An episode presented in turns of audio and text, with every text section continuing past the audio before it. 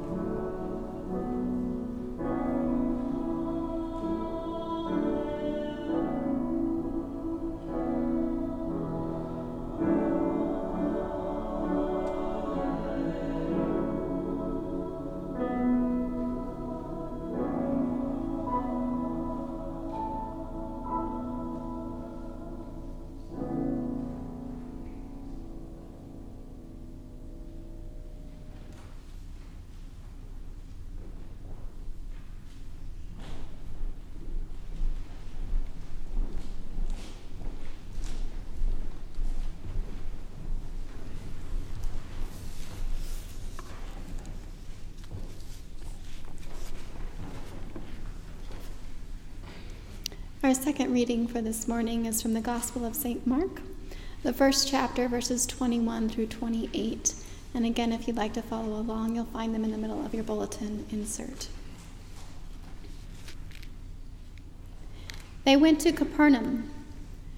And when the Sabbath came, Jesus entered the synagogue and taught.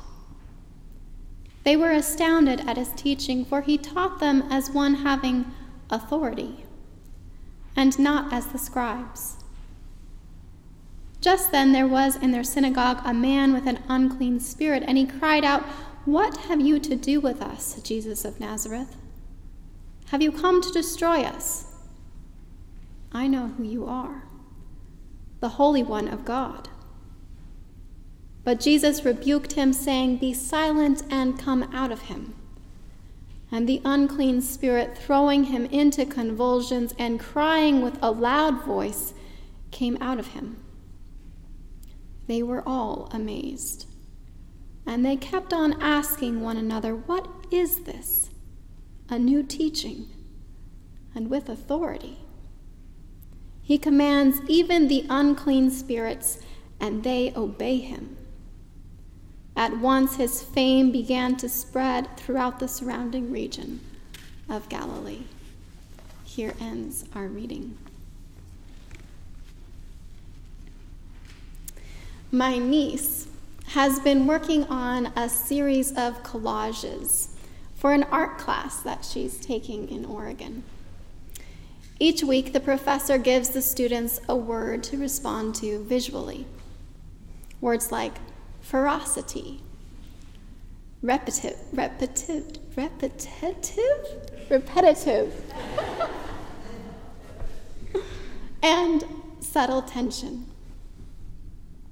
As Hannah showed each collage to me, I was surprised. Each one pointed to a world of depth happening within her. And her creative aptitude in making that come alive was stunning. Her favorite was subtle tension. Thank goodness I can say it. For her, she explained, subtle tension is when two cars are parked just a little too close to each other. Her collage had a diagonal line dry, dividing two muted worlds of color, with shapes approaching but not touching that line. She had succeeded in taking an experience that is uncomfortable and transforming it into something that made me want to linger. The tension had become peaceful enough without being completely smoothed over so that I wanted to live there and explore. The idea of the Word of God awakened varying experiences in our ancient counterparts. It was held in common that the Word of God was very powerful and that those entrusted with it would be wise to take heed. When a prophet of Yahweh spoke in the name of God, it was as if the presence of God was in the very words themselves. They were filled with authority, divine power. And they were performative. They could make things happen. Sometimes this power was imagined to be liberating. It was through the presence of God that peace and well being would be known. However, the presence of God was also imagined as something very dangerous, able to cause destruction and death. Was the Word of God, or the day of the Lord, another phrase sprinkled throughout ancient scripture? something to look forward to, or something to fear. This tension is never fully resolved, and its remnants are present in our readings from this morning. In Deuteronomy, we heard Jonah read of what the people said. If I hear the voice of my God any more, or ever again see this great fire, I will die. Then the Holy One replied, they are right in what they have said. And in Mark, the man with the unclean spirit speaks, some say, for a legion of other unclean spirits. Others say the unclean spirit was speaking for the crowd of people when he said, What do you have to do with us, Jesus of Nazareth? Have you come to destroy us? I know who you are, the Holy One of God. Of course, this all becomes confusing. Does God want to destroy us? I thought God was meant to protect us. Who should be afraid? Certainly, only those who are intent on doing wrong, something contrary to the reign of God. What message are we to receive in the destruction that we witnessed, including in the muting of a truth telling voice? It must have been done in the name of justice. Or perhaps these were just narratives meant to underline the authority, the power of God. And so the attempts at managing our confusion continued, unable to eliminate all tension.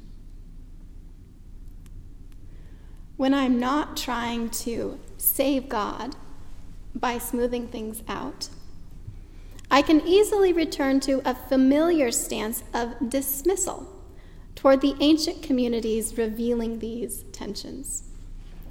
What an old, tired view of God. What an old, tired, underlying question about why bad things happen. That's how my dismissal usually goes. But Hannah and her subtle tension has been helping me to slow down and see whether I can find respect for our ancient communities and acknowledge that they were not simple. Worlds of depth were happening within the people then, too. In the telling of their own story, they revealed to us that they were frequently experiencing destruction and threat of annihilation. That was their lived experience. They also tell of a hard fought for hope. That's worth lingering. Several years ago, a green painting hung above my kitchen table. It was about one and a half feet wide by four feet long oriented as a landscape. There was an overlay of what appeared to be a soothing mist in the foreground and the feeling of the snap of a thundercloud in the back. The tension was never quite resolved, but it was peaceful enough that I could live there for a while and listen to what it had to say. It was birthed out of a time that had been mixed with destruction and hope. For a while, when I first started painting it, all I could see was hurt. Like a gangrene, it had become an unwanted memory of an attack on my well being. I kept turning it and turning it, trying to find a new point of entry that would suddenly show me a way through. But the more I worked on it, the muddier it became. So I took it off my easel and I covered it with another blank canvas until I could breathe again with that white space. Sometime later, I decided to return to it once more in an attempt to reclaim it for myself. And I began to find moments of beauty within the painting and then moments that I could expand. As I continued to add color, breathe in the calm of the mist, and feel still the depth of the thunderclap, remnants of that gangrene. The phrase, the day of the Lord, kept turning in my ear. the day of the Lord and the Word of God were introduced to me in an academic setting at about the same time when studying the prophets. Trying to pin down the meaning behind these phrases was like encountering a wall of ambiguity. There was no way around it. The possibilities of being saved or destroyed, of promise or doom, hope or devastation remained. And the ancients just kept using them. It became a seminarian's joke. Each time the day of the Lord was said aloud, it was done with a sarcastic wink and a nod. The day of the Lord. Until the green painting arrived. And suddenly, holding the two threads of meaning together opened a new world of, of depth. It wasn't ancient naivete, the day of the Lord the Word of God. Hope and destruction. Hope and devastation were sometimes not able to be held separate. There could be power in acknowledging that reality, in being able to look at it in the eye and spend time with it, to let it become attention that was peaceful enough to honor.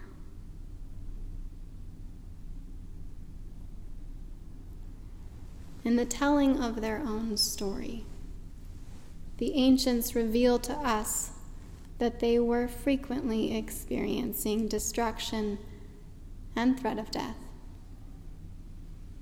They also tell of a hard fought for hope. That's worth lingering the word of the Lord.